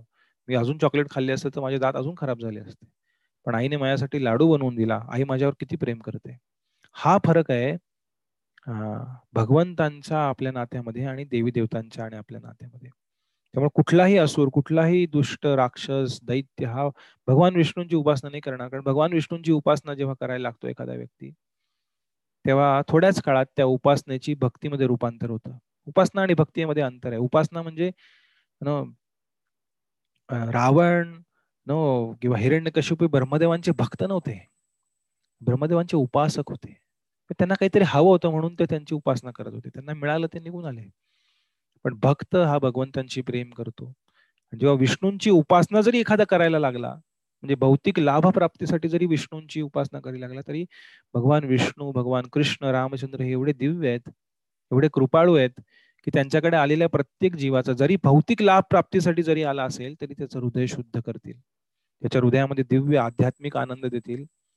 आणि या भौतिक जगाची जी दुःखमय कष्टमय परिस्थिती त्यातनं त्याला बाहेर काढतील. आणि आध्यात्मिक भगवंतांच्या धामाला घेऊन जातील. ही कृपा ही दिव्यता भगवान विष्णूंकडे जाण्यामध्ये आहे. म्हणून शास्त्रांमध्ये म्हटलंय श्रीमद भागवतामध्ये म्हटलेलं आहे. अमल पुराण जे आहे श्रीमद भागवताच्या दुसऱ्या स्कंधामध्ये म्हटलेलं आहे. अकाम सर्व कामो वा मोक्ष काम उदारधी तीव्रेण भक्तियोगेन यजेत पुरुषम परम. तुम्ही अकाम असावा कुठली इच्छाही नसो तुमच्याकडे. सर्व काम असा. तुम्हाला खूप इच्छा असो भौतिक हे प्राप्त करायचंय ते प्राप्त करायचंय. किंवा मोक्ष काम असा खूप त्रस्त झालेले असा मुक्ती पाहिजे आता बस. उदार जर तुम्ही बुद्धिमान असाल व्याप्त बुद्धीचे असाल उदार बुद्धीचे असाल तर काय कराल? तीव्रेण भक्तियोगेन यजेत पुरुषम परम तीव्र भक्तियोगाने पुरुषम परम पूर्ण पुरुषोत्तम भगवान विष्णू भगवान कृष्ण भगवान रामचंद्र यांच्याकडे जाल. आणि त्यांची प्रेममयी सेवा नो प्राप्त कराल. आज नाही तर उद्या शुद्ध भावनेने गेलो तर लगेच प्राप्त होईल. भौतिक इच्छांसोबत गेलो तरी त्या भौतिक इच्छा भगवान विष्णू भगवान कृष्ण शुद्ध करतील हळूहळू. आणि त्यांच्या प्रेममयी सेवेचा आनंद देतील तेव्हा आपल्याला आपण मागितलेल्या गोष्टी तुच्छ वाटतील जसं ध्रुव महाराजांना वाटलं. काचेचे तुकडे मागत होतो मी. ब्रह्मदेवांपेक्षा मोठं राज्य काय करायचं घेऊन? तुमची प्रेममयी सेवा हवी आहे. दिव्य रत्नम. दिव्य रत्न प्राप्त झाले तुमच्या स्वरूपात. आता काचेचे तुकडे हे राज्य ते राज्य हे वैभव ते वैभव. काही नको भगवंता. ही ध्रुव महाराजांची परिस्थिती झाली. जेव्हा विष्णू साक्षात प्रकट झाले त्यांच्यासमोर. त्यामुळे आपण लक्षात घेतलं पाहिजे की जोपर्यंत आपल्या हृदयामध्ये ही इच्छा आहे की हे सर्व माझ्या उपभोगासाठी आहे हे सर्व माझ्या आनंदासाठी आहे त्यावेळी आपण कष्ट सोसणार. कारण आपल्या परिस्थिती आपली काही अंशी रावणाप्रमाणे झालेली आहे. जो भगवंतांच्या शक्तीला भगवंतांपासून दूर घेऊन त्याचा उपभोग घेण्याचा प्रयत्न करत होता. पण त्याद्वारे अशा व्यक्तीचा फक्त सर्वनाश होईल या भौतिक जगतामध्ये. कष्टामागून कष्ट येतील जीवनामध्ये. कारण आपलं खरं कार्य खरी सेवा खरा लाभ हा ही शक्ती भगवंतांच्या सेवेमध्ये लावण्यामध्ये आहे. म्हणून म्हटलेलं आहे प्राणेरार्थेर धिया वाचा श्रेह आचरणम सदा. प्राण पूर्ण आपली शक्ती अर्थ जे काही धन आहे आपल्याकडे धिया जी बुद्धी आहे आपल्याकडे आणि वाचा आपली जी वाचा आहे शक्ती आहे. ते सर्व श्रेय आचरणम सदा भगवंतांच्या सेवेत लावणं आपल्या शक्तीनुसार जेवढी आपली शक्ती आहे त्यानुसार पण ते भगवंतांच्या सेवेत लावणं हे प्रत्येक जीवाचं सर्वोच्च हित आहे ज्याद्वारे तो खरा आनंद प्राप्त करू शकेल. पण या भौतिक जगतामध्ये जास्तीत जास्त भोग करण्यासाठी जास्तीत जास्त धन दौलत जास्तीत जास्त गोष्टी स्वतःसाठी जमा करण्यासाठी जो जास्त प्रयत्न करतोय जो जास्त भोगविलास करतोय त्या व्यक्तीला सर्वश्रेष्ठ समजलं जातं या भौतिक जगतामध्ये. ही एक दुर्दैवाची गोष्ट आहे. आणि त्यांना वाटतं की हेच करण्यामध्ये भलं आहे. आणि खास करून आजकाल जे टेक्नॉलॉजीच्या युगामध्ये एवढा मोठा प्रोपोगंडा चाललाय. त्याद्वारे त्या जीवांच्या हृदयामध्ये एवढी जळफळाट पूर्वी फार फार तर माझ्या गावामध्ये कोण राहतोय त्याच्याशी तुलना केली जायची. अरे बाबा ह्याने दोन मजली घर बांधलं का? मी पण दोन मजली बांधलं आता तुम्हाला डायरेक्ट अंबानीच घर दाखवतात. हे बघा हे बघा ह्यांच्याकडे एवढे पैसे एवढं धन दौलत ते जर तुम्हाला प्राप्त झालं तर तुम्ही आनंदात व्हाल. तर तुम्ही सुखी व्हाल जीवनामध्ये आनंद प्राप्त कराल. नाहीतर तुमच्या जीवनात काही नाही. एवढी डायरेक्ट कंपॅरिझन ज्याद्वारे लोकांना वाटायला लागतं की मी जोपर्यंत हे करत नाही मी जोपर्यंत ते करत नाही मला हे भौतिक सुख प्राप्त होत नाही ते प्राप्त होत नाही तोपर्यंत माझ्या जीवनात काही राम नाही. जोपर्यंत तुमच्या जीवनात राम नाही तोपर्यंत तुमच्या जीवनात राम नाही. हे आपल्याला समजत नाही. आपल्याला वाटतं जोपर्यंत माझ्या जीवनात ते नाही तोपर्यंत माझ्या जीवनात राम नाही. खरा राम म्हणजे आनंद. जो रमयती इति राम जर रममाण करतात ते राम खरे रममाण करणारे भौतिक सुखी सोयी सुख नो सुविधा या जगातल्या नाही जेवढं गरजेचं ते केलं पाहिजे. भरपूर धन कमवा. धन कमवण्याबद्दल नाहीये. शास्त्र सांगतात मोठे मोठे राजे भगवंतांचे भक्त होते. युधिष्ठिर महाराज त्यानंतर पृथ्वी महाराज त्यानंतर श्रीमद भागवतामध्ये वर्णन आहे. अनेक राजांचं. ध्रुव महाराज झाले प्रल्हाद महाराज झाले. त्यानंतर अनेक महान क्षत्रिय राजे अनेक महान संपत्ती असलेले धनदौलत असलेले खूप अमीर लोक सुद्धा भगवंतांचे भक्त होते. भक्त असणं महत्वाचं आहे. आपली भौतिक परिस्थिती महत्वाची नाही. ती जी आहे ती आहे. त्याच्याबद्दल काही घेणं देणं नाही. पण या भौतिक गोष्टींच्या मागे धावताना आपण जर भगवंतांना सोडलं तर त्याच्याहून मोठं दुर्दैव नाही आपल्या जीवनामधलं. त्यामुळे बऱ्याच लोकांना वाटतं की अशा प्रकारे मी खूप गोष्टी प्राप्त करून मग मी सुखी होईन. आणि त्यांना वाटतं this is okay I am okay Shrila Prabhupada एकदा अमेरिकेत असताना काही भक्त बाहेर प्रभुपादांचे ग्रंथ वितरण करण्यासाठी गेले होते. भगवद्गीता श्रीमद भागवत आदी. आणि ते ग्रंथ दाखवले तेव्हा समोरून एक व्यक्ती आली. एक तरुण मुलगी आली. ती सुद्धा एक पुस्तक देत होती. आणि त्या पुस्तकाचं नाव होतं I am okay you are okay I am okay you are okay असं पुस्तकाचं नाव होतं. आणि जेव्हा भक्त परत आले मंदिरात त्यांनी शिल प्रभुपादांना सांगितलं की प्रभुपाद एक पुस्तक अशा प्रकारे ती एक मुलगी विकत होती. आम्ही भगवद्गीता आणि श्रीमद भागवत प्रभुपादांचे छोटे ग्रंथ हे वितरित करत होतो. ती मुलगी आली ती म्हणाली I am okay you are okay Prabhupada म्हणाले जा जाऊन सांगा तिला that I am okay but you are not okay कारण तुम्ही यु नो पूर्णपणे भौतिक पद्धतीने जीवन जगताय. त्यामुळे आपलं कर्तव्य आपण स्वतः ही रावण वृत्ती सोडून जटायू आणि हनुमंतांची वृत्ती आपल्या यथाशक्ती धारण करून इतर जीवात्म्यांना सुद्धा जे भगवंतांशिवाय या भौतिक जगतामध्ये भयानक कष्ट सोसत आहेत या कष्ट सोसणाऱ्या सर्व जीवांप्रती करुणा यथाशक्ती प्रकट करून त्यांना या भक्ती मार्गामध्ये जोडून भगवंतांच्या दिव्य लीलांचा त्यांच्या दिव्य नामाचा त्यांच्या दिव्य प्रेमाच्या आदान प्रदानाचा जो लाभ आहे जो या भो या मनुष्य जीवनामध्ये शक्य आहे या मनुष्य जीवनामध्ये ते प्राप्य आहे. प्राणी जन्मामध्ये शक्य नाही. रामायणात होते हनुमंत आणि जटायू सारखे इतर यु नो योनींमधले भक्त भगवंतांचे पण कलियुगामध्ये ते जवळपास अशक्य आहे. गाढवा पुढे वाचली गीता म्हणतात. कालचा गोंधळ बरा होता. तर ते अवघड आहे ते शक्य नाही आहे प्राणी जीवनामध्ये. प्राणी जीवन हे अतिशय कष्टदायी आहे अज्ञानामध्ये आहे. पण मनुष्य जीवन आता प्राप्त झालेले आता तरी पुढे हाची उपदेश नका करू नाश आयुष्याचा. तुकाराम महाराज आपल्याला सांगतात की आता तरी पुढे हाची उपदेश. आता मी हाच उपदेश करत आहे तुम्हाला की नका करू नाश आयुष्याचा. मनुष्य देह प्राप्त झालेला आहे. आता तरी तुम्ही आयुष्याचा नाश करू नका. मनुष्य देह योग्य प्रकारे वापरा. खूप सुंदर अभंग आहे तुकाराम महाराजांचा. आता तरी पुढे हाचे उपदेश नका करू नाश आयुष्याचा. सकाळांच्या पाया माझे दंडवत आपुलाले चित्त शुद्ध करा.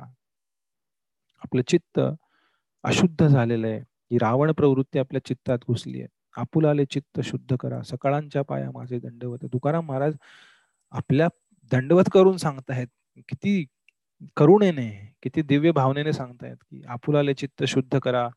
हित ते करावे देवाचे चिंतन. करून या मन एकविध. तुका म्हणे लाभ होय तो व्यापार. करा काय फार शिकवावे. ज्याच्याने दिव्य लाभ होईल असा व्यापार करा. भौतिक व्यापारामध्ये पडू नका. भगवंतांच्या भक्तीचा हा खरा व्यापार आहे. जिथे एक भक्त म्हणतात की अं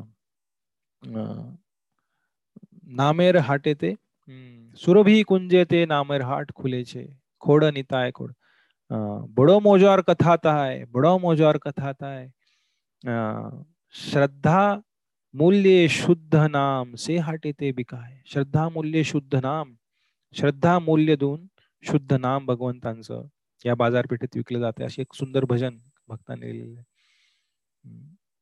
तर अशा प्रकारे मनुष्य जीवनामध्ये आपलं कर्तव्य आहे की आपण भगवंतांच्या भक्तीमध्ये त्यांच्या नामजपाद्वारे त्यांच्या उपदेशाच्या श्रवणाद्वारे पठणाद्वारे भगवद्गीता श्रीमद भागवत रामायण यांसारख्या ग्रंथांद्वारे भगवंतांप्रती आपल्या हृदयात असलेलं आच्छादित झालेलं अज्ञानामुळे जे दिव्य प्रेम आहे ते जागृत करणं आणि या भौतिक जगतातनं तरुण जाऊन परत आध्यात्मिक जगतात भगवंतांसोबत त्यांच्या नित्य लिलेमध्ये प्रविष्ट होणं त्यांच्या नित्य सेवेमध्ये नित्य प्रेमामध्ये जाणं. तर अशा प्रकारे रावण वृत्ती सोडून आपल्या हृदयामध्ये जटायू आणि हनुमंतांची वृत्ती यावी अशी आपण आज प्रार्थना करू भगवंतांच्या चरणी. आणि त्यांच्या दिव्य सेवेमध्ये लागण्याची संधी आपल्याला मिळो. अशा प्रकारे रावणाने अनेक प्रलोभन दाखवून सुद्धा माता सीता अजिबात कुठल्याही प्रलोभनाला कुठल्याही धमकीला बळी पडत नव्हत्या. आणि इकडे प्रभू रामचंद्र आणि लक्ष्मण दक्षिणेकडे प्रवास करत करत जटायूने सांगितल्याप्रमाणे एका ठिकाणी आले जिथे त्यांना एका राक्षसीने लक्ष्मणावरती आक्रमण केलं आणि ती म्हणाली तुम्ही माझ्याशी लग्न करा. जसं लक्षरूपाणखा आली होती. त्या राक्षसीचा वध झाला. त्यानंतर पुढे कबंध म्हणून राक्षसाला खूप महाभयानक असा कबंध ज्याला खूप मोठे दोन हात होते आणि त्याचं अगडबंब मोठं शरीर आणि त्याचा असा एक डोळा होता इथे आणि एक मोठं पोटामध्येच त्याचं तोंड होतं. आणि त्याने त्याचा इतिहास सांगितला सर्व. त्याचाही वध केला प्रभू रामचंद्रांनी. त्याने त्याचा इतिहास सांगितला कशा प्रकाराने तो एक गंधर्व होता आणि एका अष्टवक्र मुनींचा अपमान केला त्याने त्यांच्यावरती हसला. त्याने त्याला शाप दिला तू राक्षस होशील. त्याने वरदान मागितलं ते म्हणाले की प्रभू रामचंद्र त्याने उशाप मागितला.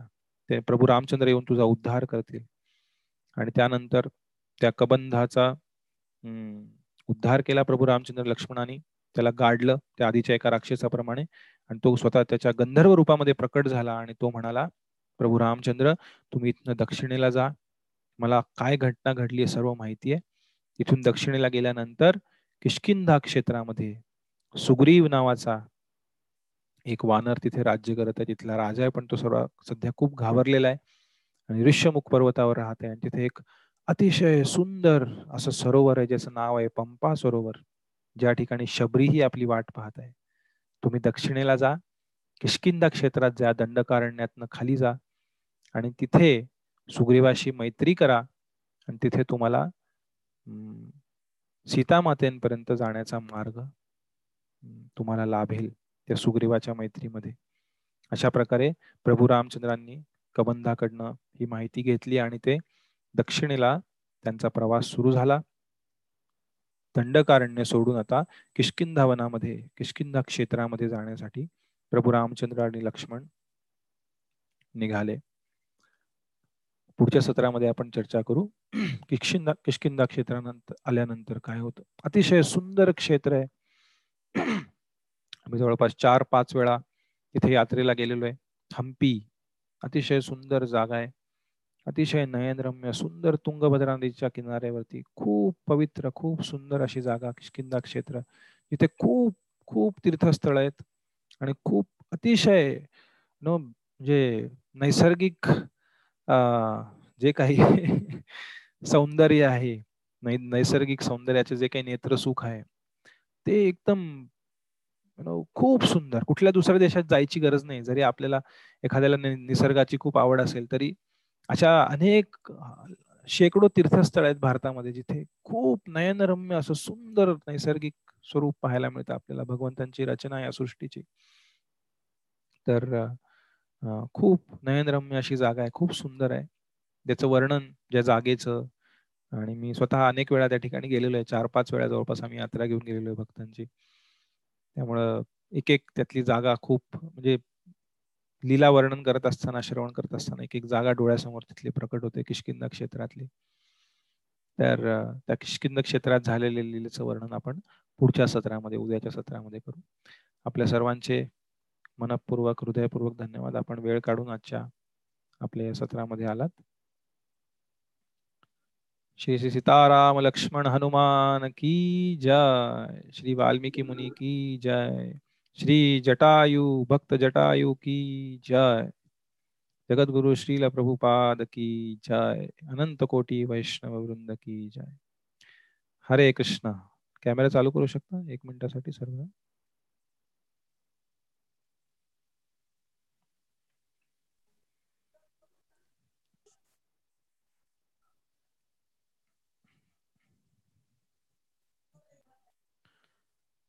हरे कृष्ण। आपल्या सर्वांचे मनपूर्वक हृदयपूर्वक धन्यवाद. आपण वेळ काढून अमूल्य वेळ काढून या चर्चेमध्ये सहभागी होत आहात. आणि जे काही तोडके मोडके बोल आहेत ते बोलण्यासाठी प्रेरणा देत आहात जे आपल्या आचार्यांकडून शिलप्रभुपादांकडून गुरु महाराजांकडून आम्ही श्रवण केलेले ते आपल्यासमोर बोलण्यासाठी आपण प्रेरणा देत आहात आपल्या सर्वांचे मनपूर्वक धन्यवाद. हरे कृष्ण. कोणाला काही प्रश्न आहेत? एक दोन प्रश्न आपण घेऊन थांबू शकतो. हरे कृष्ण. हरे कृष्ण. एक जण बोला एका वेळी. हरे कृष्ण प्रभूजी. हरे कृष्ण. प्रभूजी एक प्रश्न होता.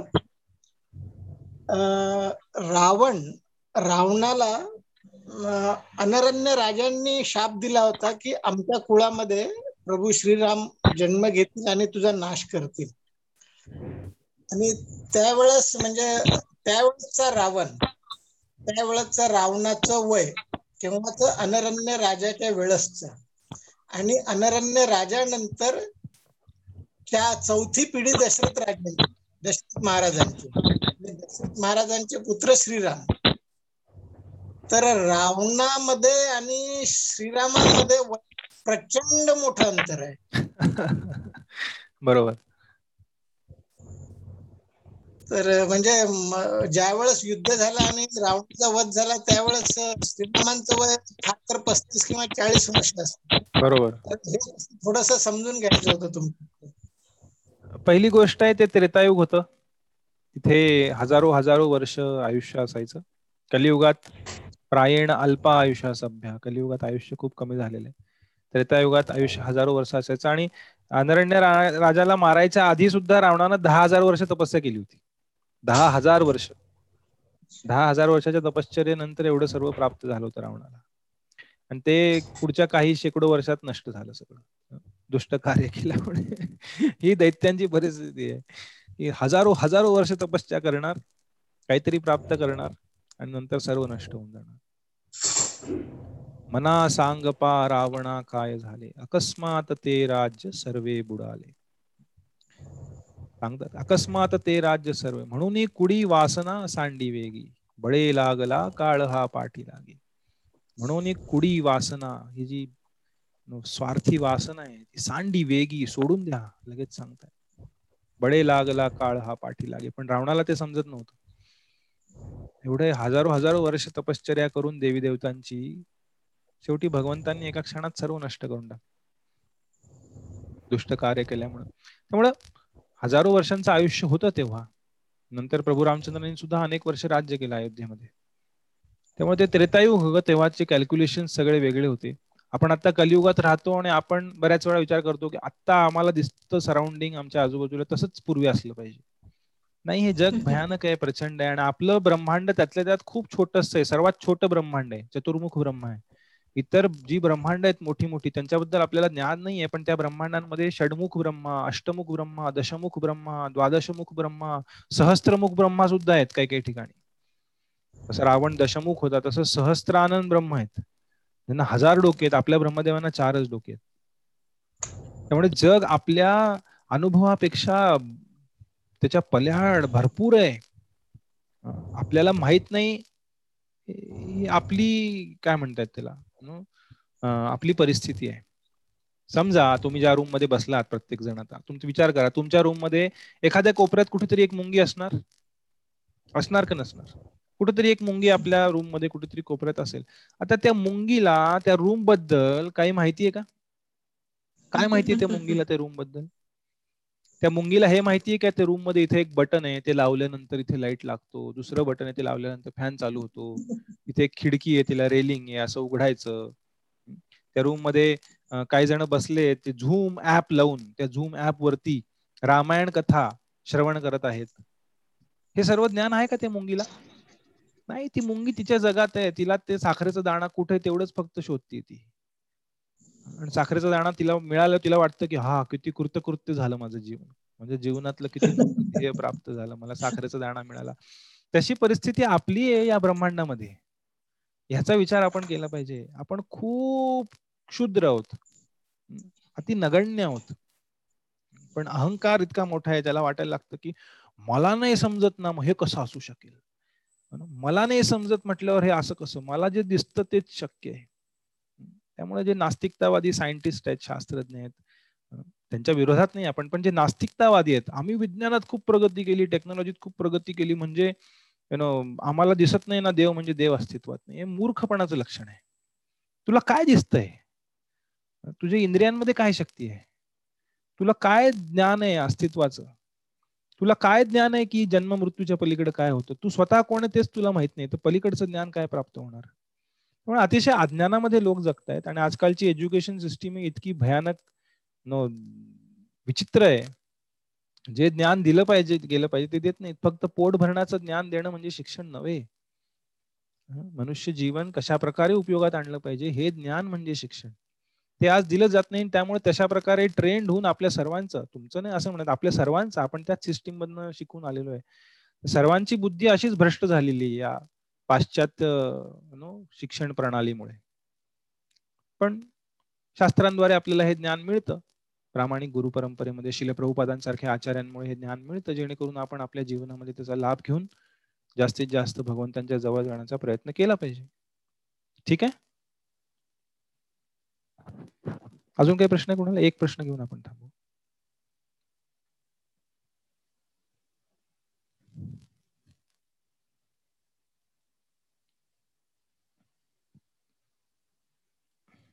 ठीक आहे कोणाला प्रश्न नाही. हरे कृष्ण. हरे कृष्ण.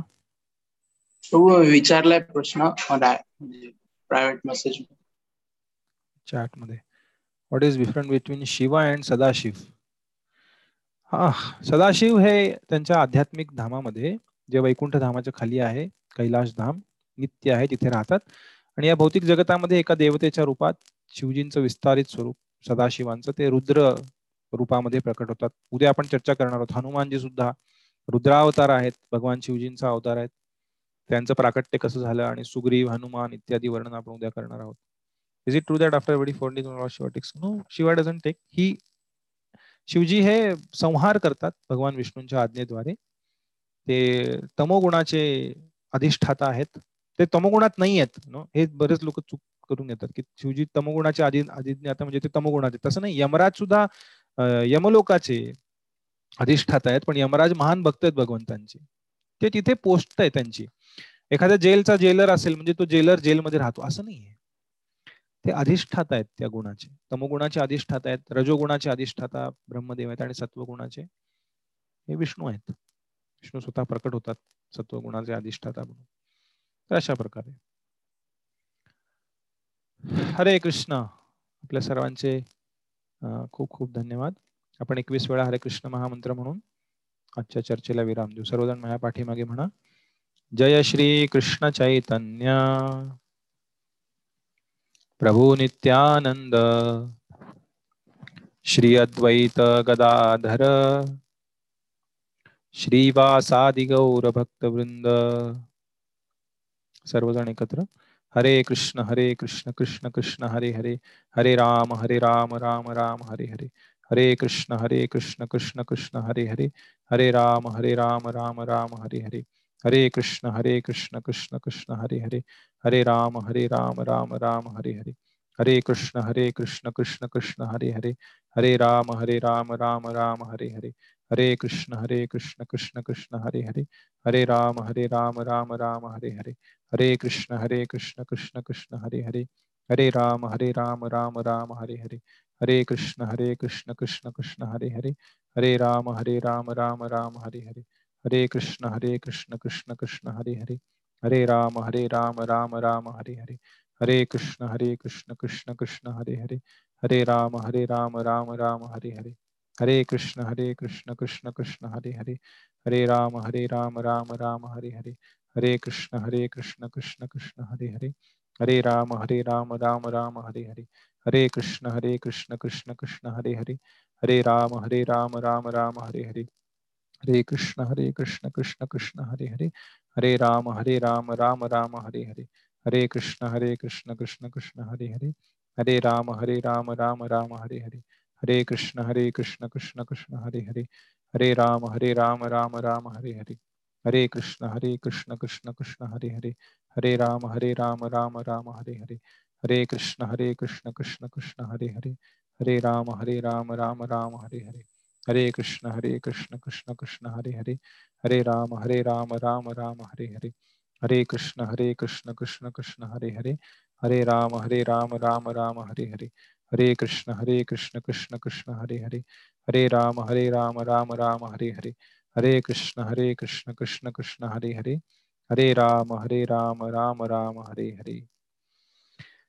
हरे कृष्ण जे नियमितपणे जप करत आहेत ते जास्तीत जास्त ध्यानपूर्वक करायचा प्रयत्न करा. जे जप करत नाहीत अजूनही नियमितपणे हरे कृष्ण महामंत्राचा जप करण्यास सुरुवात करा. तुमच्याकडे जेवढा वेळ आहे एक माळा दोन माळा चार माळा चार माळा करणं शक्य आहे. फार अवघड गोष्ट नाहीये मी नेहमी सांगतो. अर्धा तास आपल्याकडे आहे जो आपण काढू शकतो आपल्या स्वतःसाठी. आपल्या स्वतःचं हृदय शुद्ध करण्यासाठी भगवंतांप्रती आपल्या हृदयात प्रेम जागृत करण्यासाठी. नियमितपणे हरे कृष्ण महामंत्राचा जप करा. त्याआधी पंचतत्व मंत्र म्हणा. प्रत्येक माळेच्या आधी एकदा जय श्री कृष्ण चैतन्य. आणि आपल्या जीवनामध्ये दिव्य आध्यात्मिक भगवंतांचं प्रेम आणि आनंद प्राप्त करा. आपल्या सर्वांचे मनपूर्वक धन्यवाद. हरे कृष्ण. उद्या संध्याकाळी आठ वाजता आपण भेटू आणि पुढील लिलेची चर्चा करू. हरे कृष्ण. श्री श्री सीताराम लक्ष्मण हनुमान की जय. भक्त जटायु की जय. श्री वाल्मीकि मुनि की जय. जगत गुरु शील प्रभुपाद की जय. अनंत कोटि वैष्णव वृंद की जय. निताय गौर प्रेमानंदे हरि हरि बोल. हरे कृष्ण. धन्यवाद. हरे कृष्ण.